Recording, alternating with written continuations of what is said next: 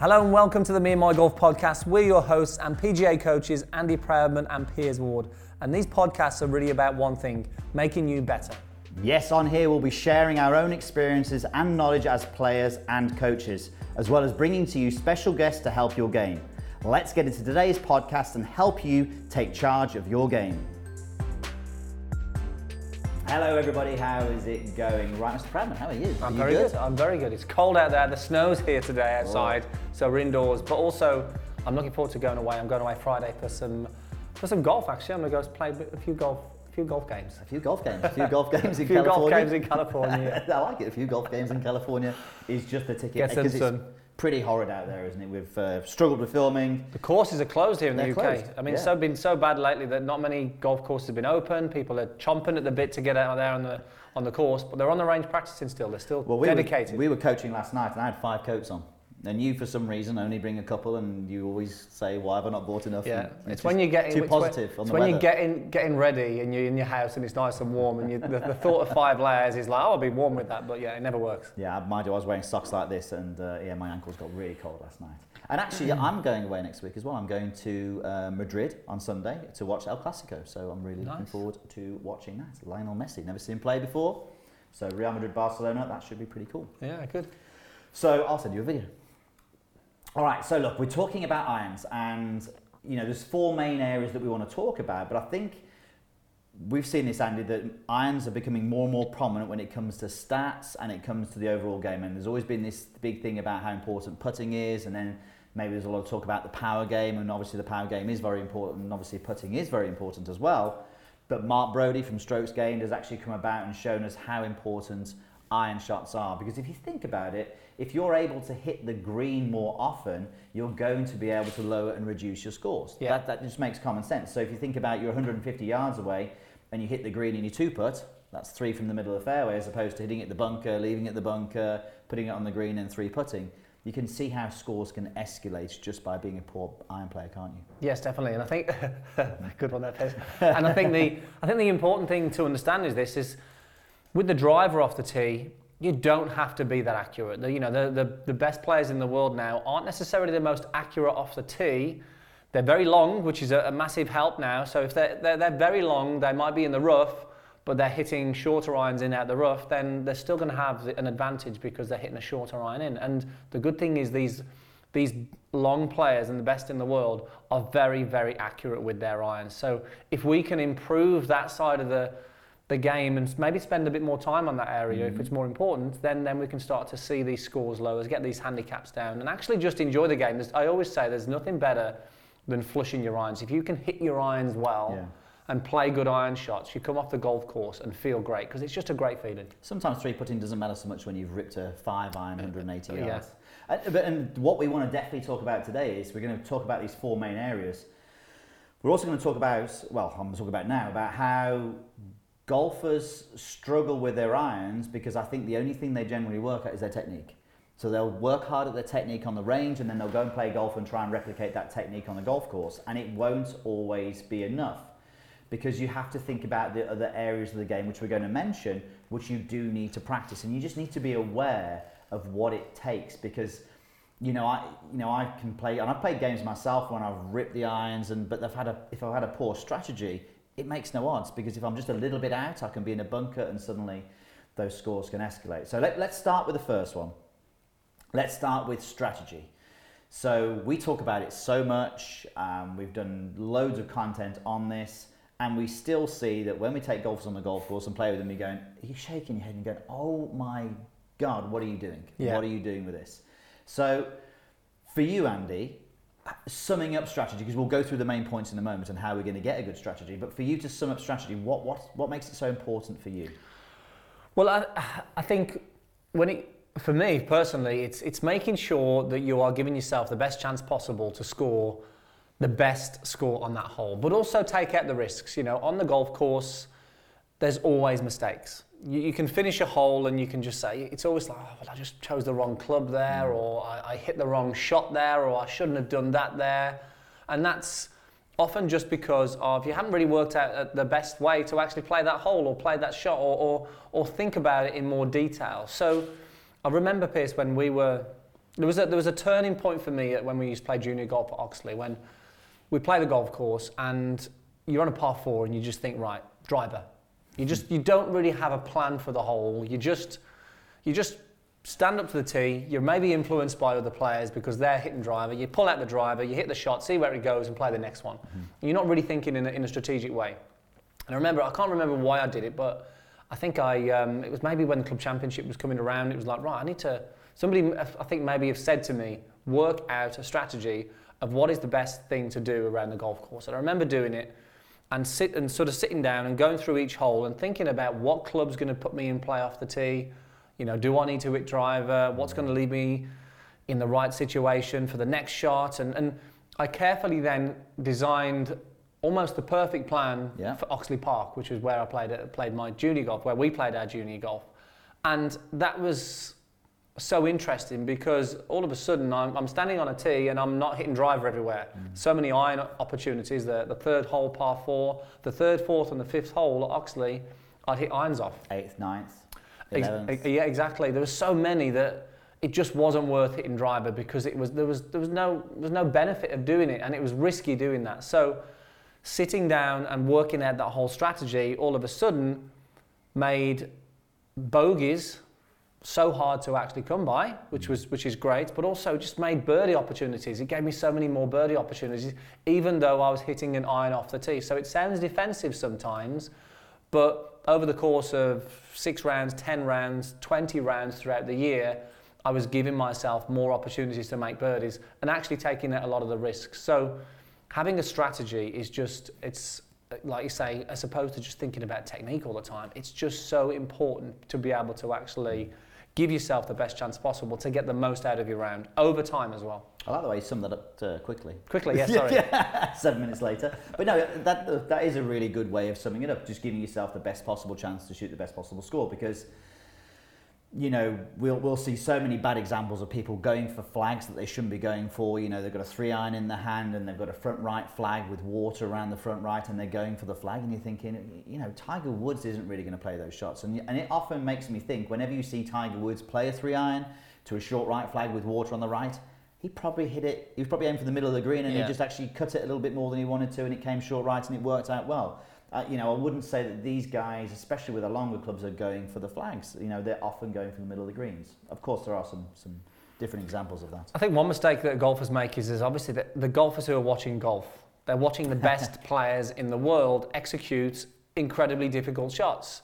Now the problem is there that that a lot of golfers think that well if, if they're in that same situation they should be doing exactly the same as what Tiger Woods, Dustin Johnson, Rory McIlroy are doing whereas actually they're going to hit a lot more bad shots than them. So our strategy for a, an 18 handicap should be a lot different to a, a Tour Pro because what a Tour Pro can do is the margin for error that they've got is obviously a lot less than mm. compared to somebody who's um, an 18 handicap. So, you know, you've got to have an approach that's basically right for your level of play as well. You know, I always think when I play with when I play with any any golfers, maybe when I play with my dad every now and again, you know, he'll he's he's got 260 yards left and he's in the rough and he's pulling out his three wood in a really bad lie. And I'm, I'm there going, oh my God, what's he doing?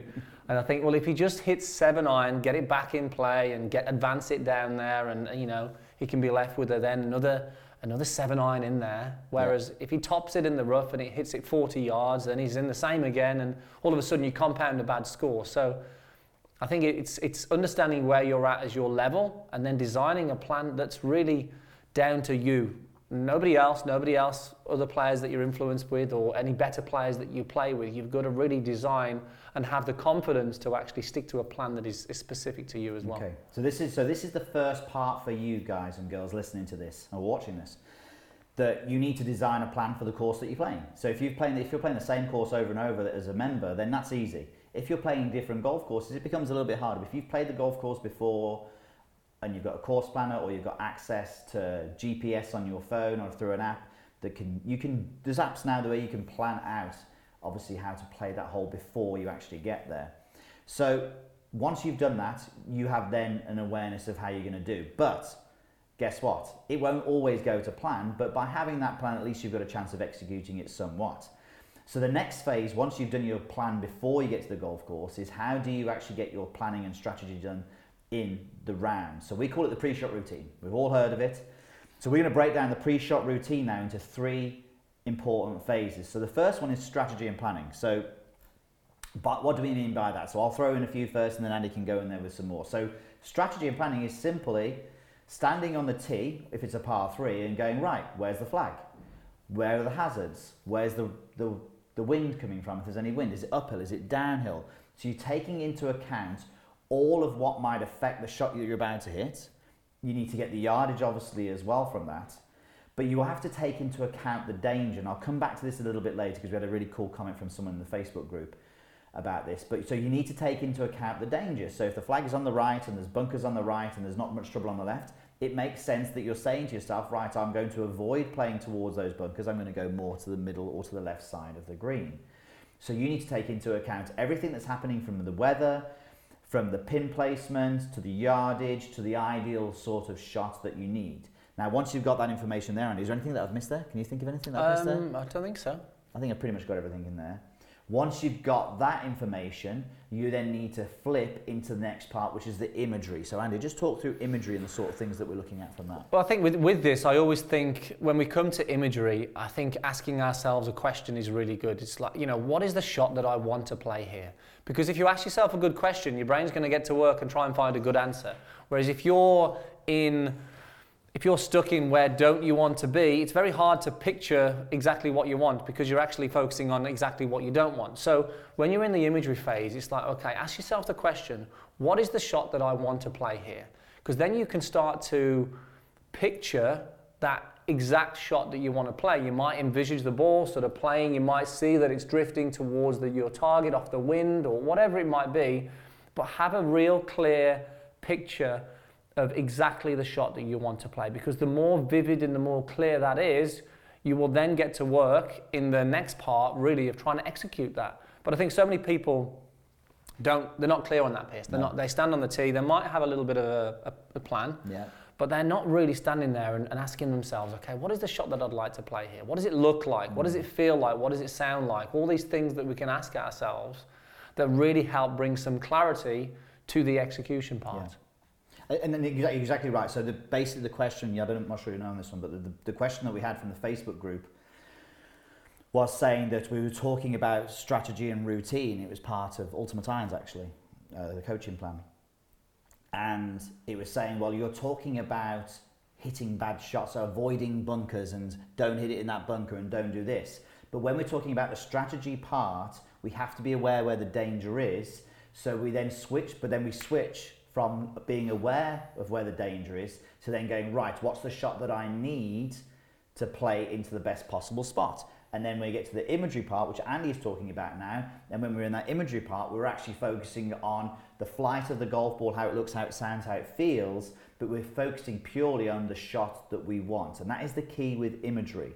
Because if people don't get a good plan and don't get good imagery, they'll be standing over the golf ball going, oh, look at that bunker on the right, I better not hit it in that. Yeah. That's when it goes wrong. But your pure focus is strategy, get a good strategy, and noticing where the trouble is, getting a plan to avoid that. But then in the imagery, it's all about focusing on the shot that you actually want. It was really cool because he was an NLP guy as well, so he was totally aware of this.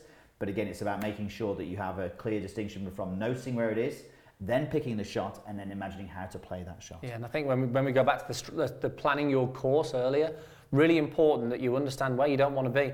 If you play the course on a regular basis, you know where the, the, the dangers are off the tee and around the green. So really understand when you put that plan together, note down how can I avoid those places? How can yeah. I avoid them by ch- choosing the right club, maybe playing in certain areas. So it's really important to identify those so you can avoid them, providing you then switch in the, the, uh, the other phase, what do you want? Yeah, so again, on the imagery, you need to make sure that you are focusing on that because the more you play a golf course, the more failures you're going to have. So let's say that you're on a hole and you've played in the competition on the Saturday, on the Thursday you're playing a game afterwards and you're on the 12th, the par 3 and you're going, oh, I hooked it in the trees last time I played here. Guess what? That's going to be in your mind a little bit. And we spoke about this in the last podcast about how I got to break par by going and practicing those holes. But ultimately, what you need to do is when you're on that tee, you better have a good image of the shot that you want to play and not think about what you did last time that you played. Um, and just another one on imagery. I mean, I like telling this story because it's a good shot that I hit. But again, we'll link this back to something we spoke about with Karl Morris and Jamie Edwards, talking about how Tiger has this shot file in his head. So he could have like this 100 shot file. I don't know how much of this he uses now or how much of he used then, but he would have a shots that he would remember that he played under pressure and he would tag. We won't go into that, but he would remember these shots basically. So if he needed to play a high draw driver, he may think about the 18th at St Andrews in the Open when he drove it onto the green with a high draw. So he's automatically remembering that ball flight that he hit before, how it felt, how it sounded, and how it looked. So I'll do that for myself. And Andy, you'll do that for yourself as well. We'll, do, we'll be very good at remembering shots. So what something we may ask you guys to do is actually remember some good shots that you've hit and imagine, sorry, remember how they felt so for me, I'm very visual. So if I remember good shots, I'll remember everything about the color of the sky, the greens. I can even remember what people were wearing, what I was wearing, and how the ball flight looked. Whereas Andy might be a little bit more along the lines of he, know, he knows how things look, but he also has to get the feel, the feel of the strike, how he felt when he hit a good shot, and people saying good shot to him and how that made him feel. So there's lots of things that you can focus on in that imagery. But again, just think about the shot that you want to play and things will happen for you. Okay, hope that makes sense. The third stage of the pre-shot routine is commitment. So committing to the shot that you want to hit. It sounds pretty simple, Andy, but it is a hard thing because people back off the shot or get the demons coming in, don't they? It is, and I think the, if you if you the way we've done it, obviously in these three steps, makes it easy to to sort of segment them. So you have got that strategy first, you have got that imagery, and then you've got the commitment. So if you sort of if you can work at these in your routine, it then becomes a habit. So you then start to form this sort of process where you, you work through this. So when you step over to the golf ball, all the previous stuff is done, put aside, and then you just go to playing the shot. You fully commit to all the decisions that you've made. And then if it doesn't work, well, look, you've it your best shot because it doesn't always work. Not always going to go to the plan how we want it. But at least you've stuck to the strategy, you can then learn from that and then you can improve as you go along. But as soon as you step into the golf ball, it is then fully commit to the decisions that you've made and execute then. And then after you can evaluate and see where you can get better. Yeah. Now you're probably thinking, listening to this or watching this and going, mm, okay, how long is this going to take? What might, what's, am I going to be done for slow play now? So you basically, you can easily get this done in 20 seconds. So it's easy enough to get it done in 20 seconds. Now, if you're waiting for a playing partner, because you're probably a longer driver now if you've been watching our videos, um, you've got even longer to sort of sort of prepare and get ready for it, and you've already hit the shot. I mean, the guys on the European Tour and PGA Tour, I think they have 45 seconds to, to prep for a shot. If they go outside of that and they keep doing that, then they'll get penalised. But you can get it done in half that time in 20 seconds quite easily. And if you think about it, you go, well, can I afford 20 seconds? Well, guess what? If your next shot is a putt as opposed to a bunker shot and then a chip shot, you're going to be saving time that way. So don't worry about it. But maybe you do want to work at the timing of it so you're not taking too long. Be mindful of it, but make sure you get good information. Okay, so the second thing we want to talk about to help you with your irons is emotions. So this is something that a lot of people, Andy, find very difficult to control. Yeah. Last game of golf we were playing, in fact, the last shot that I saw, a full shot by a person, the golf club went flying straight up. oh, yes, we won't mention who that was. That was but, it, was, it wasn't one of us. It wasn't one of us. But, one of you, but you know what? These things happen. You know, people do get frustrated on the golf course, and the problem is, guess what? It carries over to the next shot. It does, and I think it's it's we're pretty good on the golf course in terms of controlling our emotions because we've trained it. We know we, we have. I think we talked about this in the last podcast as well that we've we've worked on being able to control that and and really bad shots, understanding the bad shots are always going to happen, but dealing with your emotions on the golf course is hard. And for you guys listening to this or watching this, it's we, we're all going to experience these emotions. We all get frustrated with bad shots.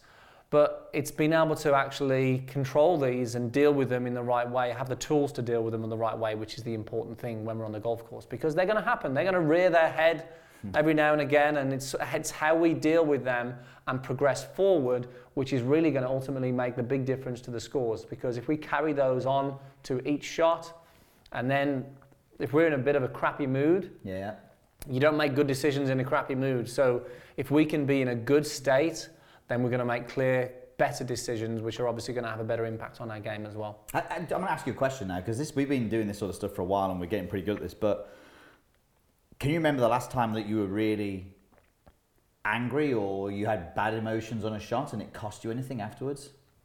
Um, I Or can you remember maybe not the last time or ever a time that that happened?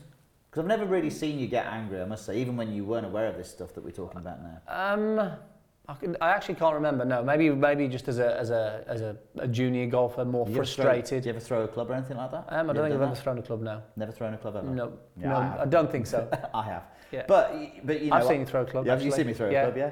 Where was that? Uh, Oh, I know. I, I, I know where. Celebration. No, no, Oh, yeah, yeah, there's one, there's more one. than one. Uh, celebration. I don't remember that one, but I actually remember that now.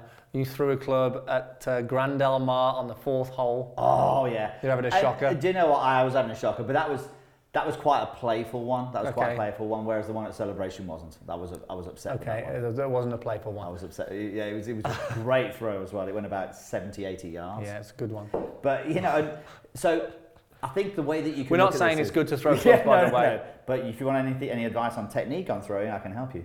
I, I think the, the key thing is that, yes, of course, you can train it to, to not feel any emotion, but the likelihood is you probably are in a lot of instances. And we're not saying it's good. What we're saying is, can you get rid of it quickly? So we know someone like Tiger Woods, he gets upset. You know, he curses, he, he will slam his clubs. But one thing that Tiger's very good at is forgetting that, and there's all sorts of ways that they've done that before with caddies, a 10 yard line, and things like that. So basically, if he's still upset after 10 yards, his caddy will put the bag down and he'll just look at his caddy and go, Oh, yeah, that's me again, I'm being an idiot. But, you know, just making sure that you don't carry it over. That is really the real key to it. I think someone like Sergio, for instance, I, I mean, we, we've met Sergio and he's such a nice guy, but he's very fiery, and you can imagine that possibly has, if you if you think about it, when he's hit these bad shots and he's got a, he's got angry, they do seem to have a negative effect. Whereas Tiger, I don't think it does. Tiger will often birdie No. the next hole after he's had a after he's had a bad hole. Yeah, and you look at people like Jon Rahm as well. He's a, another example of somebody whose emotions get a little too high, but he's obviously he, he's able to deal with that, and uh, and you've got to figure out if it actually helps you or not. So let- let- let's say you you react in a poor way, like Jon Rahm does. Jon Rahm gets emotional. We saw saw him slam a club this year at um, in Dubai after he hooked his drive into the trees, but he made birdie from that. He's got up and down. Why did he get up and down from there? You know, and, and that's the, the difference is there. A lot of a lot of other golfers would hit that, and let's say they did get angry and slam their club, that anger then would influence, but them in a negative way. But what obviously Jon Rahm does, because he's, he's, he's, we've seen this from him, he might use that anger and turn it into a positive um, mindset. You know, he obviously uses that in a, in a positive way. But if you know that this is a negative, has a negative impact on you, then it's something you need to deal with. And I'm, I'm, prob- I'm pretty sure that Jon Rahm is, is aware that he probably needs to deal with his anger better. But he's probably works a, a, a, he's working on a way that he can use it in, a- in a positive way.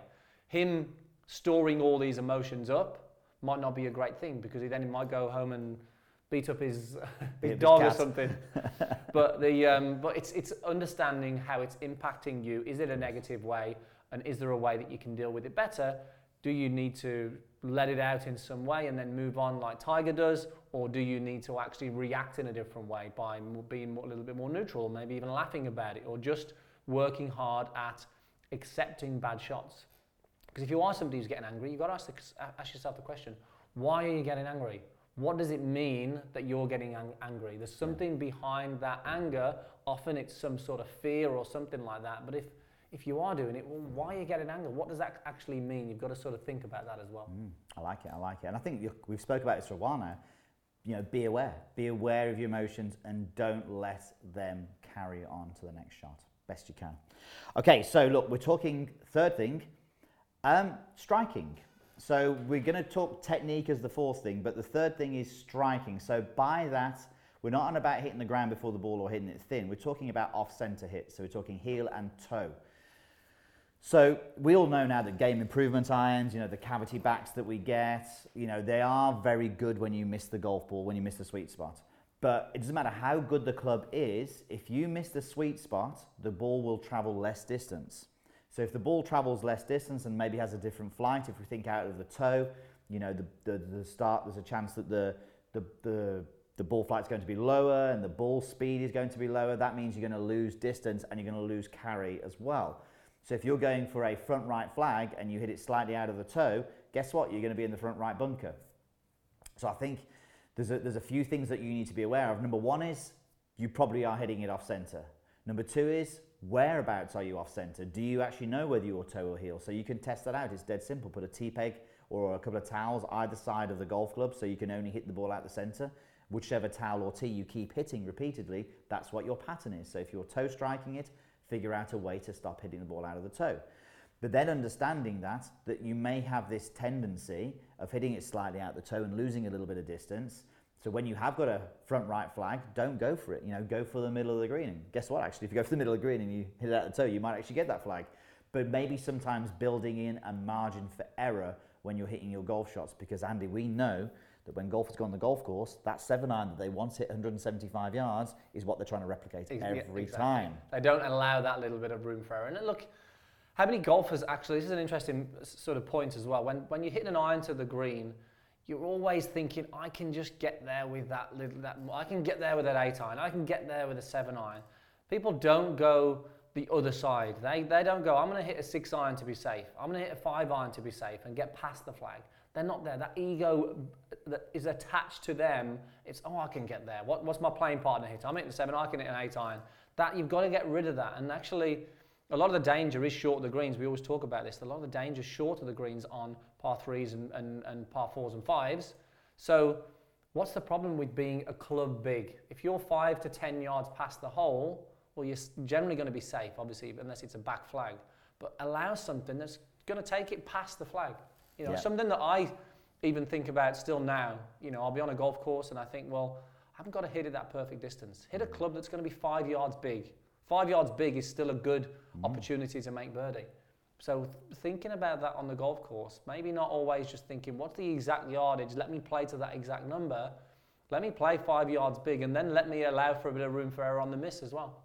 Uh, and yeah, absolutely. Uh, can you remember? Have you you've heard the Christy O'Connor senior story? I mean, it's, it's a little bit of a legend and a story. I mean, how how true this is, but I'm sure this has happened. So he's playing a pro am and Christy O'Connor Sr., so uh, Irish golfer, his uh, son Christy O'Connor Jr. helped win the Ryder Cup with the two iron on the 18th at the Belfry. But anyway, Christy O'Connor Sr. is playing in a pro am. He's hitting seven iron into a par three. One of the amateurs hits an eight iron, and he hears the amateur saying to one of the other amateurs, "Oh, I hit eight iron, and he hit seven iron." So he stops them all, pulls out his eight iron, hits it on the green. Pulls out his six iron, hits it on the green. His five iron, his four iron, his three iron, and hits them all on the green, and then just walks off. So there's a, there's very much a this is what the pros are very good at. There's no ego attached to what they're trying to do. No. It is what is the shot that I need to hit this. So what they will do, let's say that they have a stock shot of 175 yards for a seven iron. They want to make sure that they can hit seven iron 170 and 165. So they've got a whole 10 yard interval, three different shots that they can hit with that same club just based on yardage. And that is massively important to them with the fine numbers that they're talking about. And it's actually a really good skill for you to do to understand how far your seven iron goes and then understand what it's like to hit a one seven, you know, a, a, five yards less and then a ten yards less seven iron because I definitely think it would help you. Hmm, maybe it's because you, it's not on. You, are playing golf not for your livelihood. If you if you was if you were playing golf for your livelihood, that ego would have to go straight yeah. out the window because it's so much more important, isn't it? it's not about getting the bar later and saying I hit seven irons no, no. third. it's about putting food on the table. it's about putting food on the table. All right, so the fourth one we're talking about is technique. Obviously, we have to talk about technique. So we're going to break it down into sort of five key areas that we see. And we start with the setup. Andy, actually, I'm going to track this back. The main thing that we're looking to achieve with the technique is to actually strike it solid. We've, t- we spoke about off center, heel, and toe, but if we want to talk about striking it solid on the face uh, vertically, so not getting it thin and not getting it fat, this is massively important because that's what's really going to affect the distance that you hit a shot. So what we really want to do with technique is we want to control the low point. So for those of you who don't know, low point is the lowest part of the swing. Now you all know now I'm sure that we want to hit the ball and then the ground. So that means that our low point has to be after the golf ball. So it has to be target side of the golf ball. So that's what we're looking to achieve with all of these areas that we're looking at. So Andy, first of all, setup. How can we get good low point with our irons with our setup? Well, two, two main things. We've got ball position and we have weight distribution, really. So, ball position is definitely on an individual thing. You know, we see a lot of golfers um, potentially with the ball in, in different places, but one thing that we really like to see is the ball is ahead of the center. We like to see it's ahead of, ahead of the center because it helps engage the body. It helps really use the lower body to actually shift that weight towards the target. Now, somewhere between sort of mid, maybe just ahead of centre and slightly closer to the lead heel is, is actually good depending on the person, depending on how much weight shift they've got and, and other factors in the golf swing. But the more your ball is back in the stance, the more down you're going to hit on the golf ball. So the more chance your low point is going to be there. Going too far back will impact, obviously, too much steepness, but it's also going to impact the direction as well. So really important to understand where that, how the ball position is going to impact your strike. But remember, moving that ball position around will also impact the direction as well. If it, move, if it goes back, it's generally going to go more right. If it goes forward, it's generally going to go a little bit more to the left. So you have to factor that into it. One other key thing is just weight distribution. You know, if you've got a little bit more, um, from what we see, a lot of people bottom out too early. The low point is a fraction before the golf ball, which can cause those thin or even those heavy shots. So having a little bit more weight in the lead leg at setup makes a little bit makes it easier to actually get weight into the lead side at impact. We don't necessarily want to shift a lot of weight into the, the right leg with these irons like we do with the driver. So maybe favouring the weight 55 to 60% on the lead side gives us a much better chance of returning there on the downswing as well and giving that chance to get that low point and get that ball followed by the turf. Yeah, I, I think that you know we've definitely done this with clients and we've done it with obviously online as well, and we've had comments back from people saying, "I just put my weight there and I was I was so much better." You know, we do the towel drill where we put the towel on the floor and you've got to miss the towel and hit the golf ball, or you've got to hit the ball off the line and then hit the ground after the line. And in a lot of golfers just just have to put more weight on that lead side at setup, and it really does in, it changes their attention, changes their intention somewhat. It also changes um, their ability to move differently, and it just almost gives them a feeling of getting into that lead side a little bit earlier in that golf swing. Yeah, and one thing I'd say about hitting irons, don't work so hard on trying to hit down. We hear a lot of people trying to hit down, which causes actually too steepness, too much steepness in the golf swing. So actually just understanding that we want to have the low point past the golf ball. So it's okay to actually just take a little bit of turf or even brush the ground past where the golf ball would be. We don't have to crash the club into the turf and take huge big divots. It's just understanding that if we can swing and get the club to hit the ground just past the golf ball, then that means the club is hitting slightly down in the golf ball. It's not an intention to hit down, but it's a hit down by by a slightly different intention, really allowing us to hit the ground past the golf ball. Yeah. It's a good thing to think about that one. Yeah, I, th- I think as well that the you know, just just having those practice swings, like you're saying, just brushing the grass, you know, just making, you know, dressing the ball and brushing the grass after where the ball would be is a really good, uh, a really good thing. Okay, so let's let's move up the body a little bit now into the hips. Um, I, I'm, crikey, there's, I, I really think there are two main things that control this from a golf swing point of view, and I think the hips is one of the most, if not the most important thing, because how we move our hips in our golf swing really does help us to control this low point. So, you know, a big, uh, two big errors that we would see golfers do, in our opinion, is a, a hip sway away from the target or a lack of turn in the lower body uh, in the backswing.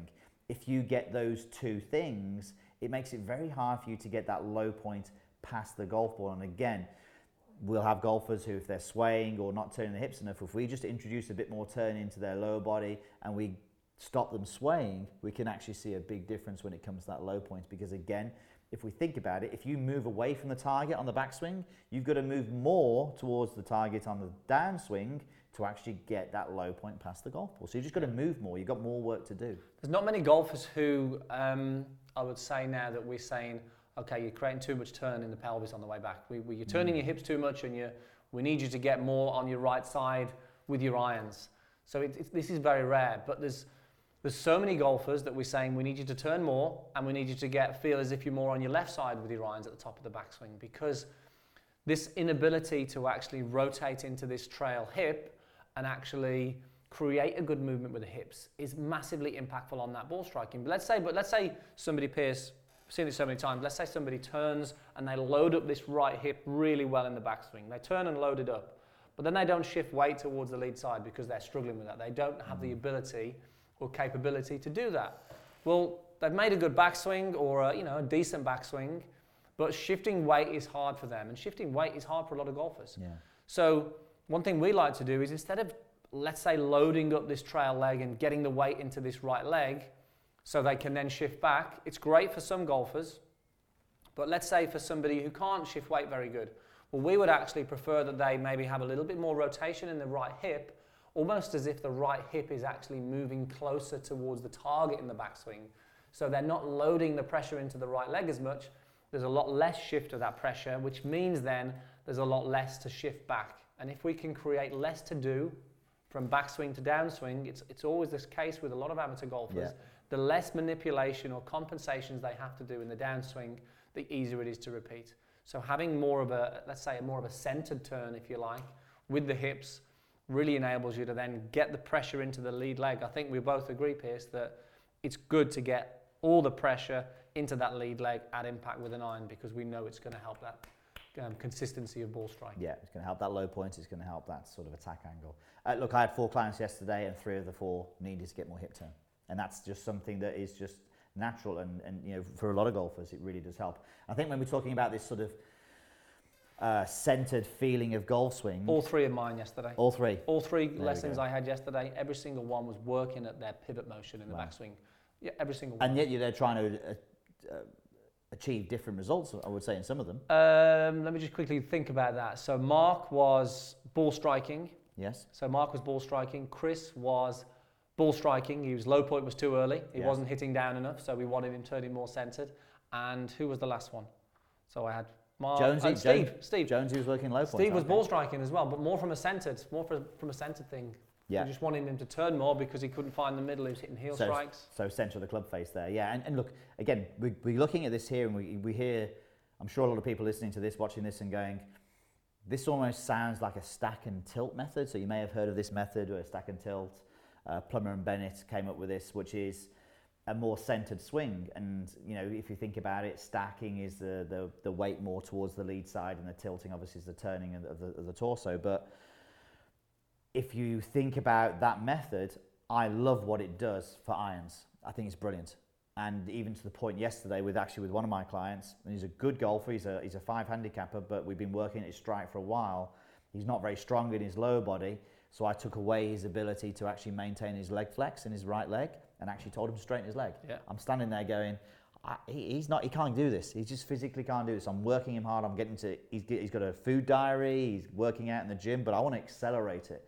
So his, his legs need to be stronger, his hips need to be stronger. So I said, you know what, we're going to straighten that leg. And it was, it was, that's better. It was unbelievable what actually happened to him when he was doing this. He couldn't believe it. It was a different thing. There was still some, the thing was, he was still early releasing, but because his hips, so when I say early release, he's throwing the angles down early with his wrists.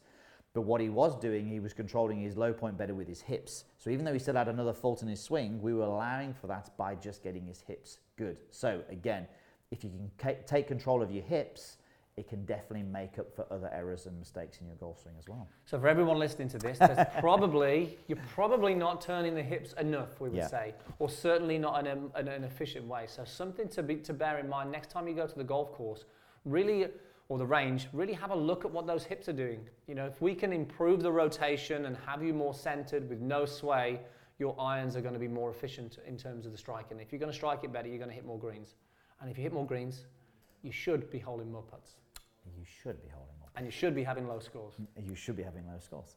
Okay, so look, let's look at the third one. Club face. The um, if the hips aren't the most important part of controlling the low point with your irons, then the club face is. So is that right? What I just said? Yeah, the hips and the club face are very important. So club face, Andy, will we know that golfers move their body and the club to react to the club face because their brain understands if you hit four or five shots out to the right or to the left, your brain will start going, I'm going to move your body different now to compensate for this. Now, it doesn't always move the body in the correct way. So, if let's first of all, if you talk about a strong, fla- uh, strong face, strong face player, someone like a Dustin Johnson, David Duval, Bernard Langer, you know, Paul Azinger, there's lots of golfers who've got a very strong closed club face, and there's more and more like it now. We saw Morikawa, who's an amazing iron player, Brooks and he's Brooks Koepka, yeah, and, and Morikawa, he's got that closed club face now. What the closed club face does, it makes you do compensations. Now, otherwise you hit the ball left. Now, all of the compensations that you do to square the club face up from a closed position, we actually quite like, don't we? Because it, uh, you have to engage your body, turn your body, lean the shaft further forward, get the pressure into the lead side to square the club face up. Otherwise, it's going left. So actually, a slightly closed club face now, it's less common that coaches will get rid of that. They'll find ways of just engaging other parts of the Yeah. body to allow for it. You won't see many guys with a strong face who are square at impact. You'll, No. You will see them really rotated with the lower body. Look at DJ and Morikawa, their hips are very much open because they have to do that to actually square the face up. Where you see people with the open face Yes. who are who just do not move their body at all because they're doing their best to then throw it down and square it up. So, so this is exactly what we're saying. This is a little bit harder when we haven't got the visuals to this. But if your club face is extremely open and it's pointing out to the right when you strike the golf ball, the more you turn your body toward the target, the more you lean the shaft forward at impact, you're going to leave the face more open. So what happens? You start turning off your body, so your hips stop turning, your torso stops turning, your hands and arms work really hard to square the club face up, and before you know it, you look like you were at setup again when you're striking the golf ball. So you, you set up, your impact looks like your setup position. The loft you create on the shot is extremely high, and your low point is probably before the ball. So as soon as you do this now, you lose the ability to strike the golf shot pure, if, if, if we like. So if we think about someone, let's say you've got 32 degrees of loft on a club, a good player when they're hitting it, they're going to be reducing that loft significantly into the mid 20s, maybe even the low 20s. But then when we look at someone who is inefficient with that loft, they're hardly reducing it at all. And that's when the low point happens before the golf ball. That's when you duff it. And that is why we feel that the open club face is a real massive issue when it comes to iron ball striking. Yeah, I think with, with, with anybody, whenever you look at somebody's golf swing, what you see are the, the corrections or the compensations. You see the big things that are, that are happening, excuse me, the, over big the things that are happening as a result of something else. So what we'd say is if you see things happening in your golf swing, maybe you're leaning back on your right leg through the ball or you're not turning through the golf ball, don't just try and fix that. Have a look at what the club face is doing because generally there will be you'll be trying to compensate around that face. Think about always start with that face. If you start with the face, you'll start to see some of the things that happen as a result of that. And you change the face, you, everything else starts to change. Your body will start to figure out a good way to actually make some good compensations. Okay, guess what? The club face and the hips are very important. All right, number four, we're talking about shifting pressure. So, again, let's not get too much into what that is, but it's pretty simple, really, in that when you are starting your downswing, we want you moving towards the target. So, we want, as we've already alluded to, excuse me, we want you putting more weight and pressure into that lead foot as you are striking the golf ball. So, I think you said at the beginning, you said a little bit earlier, Andy, that we want the majority of the weight in that lead foot, left foot, if you're a right-handed golfer, when you're striking the golf ball. So this is, I, I think, straight away to a video of your dad hitting a golf shot. There is no way that he's putting enough pressure into that lead leg. No. You think of any golfer who hits the ball extremely high, who hits the ground before the golf ball, who thins it, you know, hitting the middle of the golf ball. It may be that you're not shifting the pressure into your lead leg. So this is definitely something you can identify by videoing yourself. So what we'll say is from a front-on view, if you video yourself and you imagine there was a line coming up from the left ankle for the right-handed golfer going straight up, when you're striking the golf ball, we want you to get your knee, your hip and your shoulder, left shoulder, on that line when you're striking the golf ball. If you're doing that, you're doing a pretty decent job of Yeah. shifting pressure. Yeah, and if you can't, then I mean, go back to my dad. My dad has got no chance of getting to that line. He could work at that for the next four years and would never do it because his club face is off. If he gets his club face better and his backswing a little bit better, then he can start to do that. So there's a re- there's always a reason behind it, but you know, understanding that yes, we all actually just, that's just a really important part to understand. Yes, we want to shift that weight, but understand what could be the cause of us not shifting weight as well. And generally, it's tied to something else in the backswing, maybe the club face as well. A Yeah. really important thing in terms of striking irons. Yeah, I, I, look, I think with this, I mean, we're going to give you one more in a moment, which is, is slightly different, but I think just understanding these first four things and actually just just looking at your golf swing, you know, do you have a good setup for your irons? Do you understand how you what you, how your hips are moving? Do you understand that club face, and do you understand about shifting pressure? And if you can figure that out, and you can look and evaluate your golf swing along those lines, again, we're not looking for golf swings that look like Adam Scott. We're just looking for golf swings that work. So be mindful of why yours maybe uh, isn't working as well as it could do. Okay, so the, the fifth one, last one, concept. you know, we've taught golf a long time now, and I always remember when we when we really got into our coaching at Three Hammers, we would we started talking to golfers about concept, about what they were trying to achieve, because we were thinking, you know, I think we had, must have had a light bulb moment, or maybe we went to a seminar where we were going, I wonder if this guy or girl here is actually just trying to. Uh, not guy or girl, by the way, and we weren't sure whether it was a guy or a girl. Um, I wonder whether this student in front of us actually is trying to do something which is really bad for them. You know, so some of the things that they're trying to do, you know, so if we think about irons and the one real bad concept that we hear is I'm trying to lift it. Now, as soon as you start doing that, we're in a world of hurt, aren't we? Yeah, I'm trying to get under the golf ball, which we hear a lot of. So it's just if you've got the wrong concept, if your brain is thinking that it needs to be doing one thing, but actually we need to do another thing, your brain's going to do what that wants to do. So it's if we've got the right mental image of what we're trying to do, like trying to hit down, we said that's maybe not the right concept, but understanding that we can hit past the golf ball is a good, good concept. So having that right concept in your mind shapes a good movement. So if we understand that, and if we watch good videos, you know, that have got great graphics on, like we try and do in our videos, we really try and paint the right pictures so you can interpret those in a great way. So then you understand them, which means then you can repeat them and produce a good movement. This is the whole reason we put the detail on these graphics so you understand the concepts and then that really has a massive impact on how you move in the swing as well. Yeah, and I think you know it's you can now if you've had some golfers have the wrong concept for 20 years and if you're doing that and it, sometimes this light bulb moment oh my goodness I can't believe I was trying to do that actually so again just be mindful of again what you're looking to achieve when you hit these shots Whew, that was a lot. There was a lot there, a lot there. Maybe we could have simplified that more, but let us know. We'd love to get your feedback on this. Look, we, we really want to make a big difference with these podcasts. It, allowed us, it allows us to go a little bit deeper into some certain subjects, like talking about strategy, emotions, a lot more different things. There's a lot more different things than how to grip the golf club and, and just technique. And we want to explore that with you guys to help you become the best you can be. And, and based on that, I mean, obviously, some of you guys watching this, so you're all members and you can see obviously we've got the ultimate irons and hopefully you've started that plan and had a good go at this plan um, and started to see some, some benefit. If you haven't, make sure you go and check that out because it really is good. And for the listeners, Piers, as well, Ultimate Irons, this has been released now. Where are we? January it was released, wasn't it? Yeah. January, and it's been great so far. So many people have been writing to us, commenting, seeing the benefit of this so far, and it's included so much of what we talked about today, isn't it? Yeah, there, it, it, indeed, absolutely. And there are people who haven't finished it yet. Well, if they have, they haven't been following the plan exactly, but they're getting close to finishing it now. And as you said, Andy, we're getting some really good uh, positive results. It's kind of everything that you need, similar to what we've just discussed here, but obviously it gives you the good visuals, the graphics for the concepts, and, and actually puts you on a training plan as well. So make sure you check that out. You can find that at meandmygolf.com, or you can even watch the first stage for free on YouTube, no problem at all. So, thank you so much for yes. listening, for watching. Um, we hope you enjoyed that. Now, we're, we're definitely going to get into these podcasts a little bit more this year. We're, we're going to get some special guests in. So it'd be really cool to find out from yourselves who are the guests that you'd like to hear from. Who would you like us to speak to?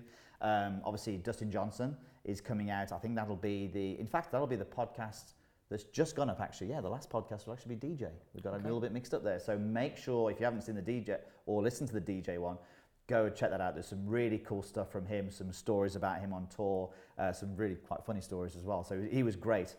Um, and then obviously let us know in the you know any reviews that you want to leave. You know, give us a review and let us know what you want to hear from these podcasts. And if you really enjoy it as well, take a screenshot, share it on your social media, share it with your friends, and just help us grow this. Yes. Uh, Tag us in it actually, and we'll get oh, back oh, yeah. to as many as we can. Just let us know your thoughts. Absolutely. But yeah, thanks for listening and thanks for watching for the members, and we look forward to speaking to you next time. So we hope you enjoyed the podcast and it provided some value to you. Now, if it did, then please share it with a friend. If there's somebody out there who you think this will help, then please share it with them. Our mission at Me and My Golf is to help as many golfers as we can. Now, one of the questions that we get asked all the time is how can we get online coaching from YouTube? Well, we've built an amazing platform that basically encompasses our coaching philosophy. So, what we believe as, as coaches is that we're all unique, we're all different. So, what we've built is a platform that enables you to find exactly what works for you. We've got several coaching plans on there that where me and Piers actually coach you week by week, telling you exactly what to practice and really helps you understand your game and reach your goals a little bit easier.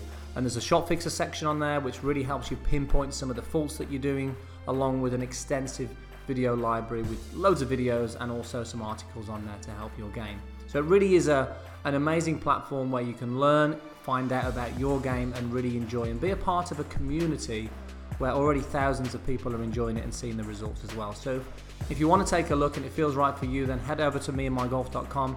You can actually have a seven day free trial to check it out. We know you're going to love it. We're on there every day speaking to our members. So head over there now and we'll see you on the next podcast.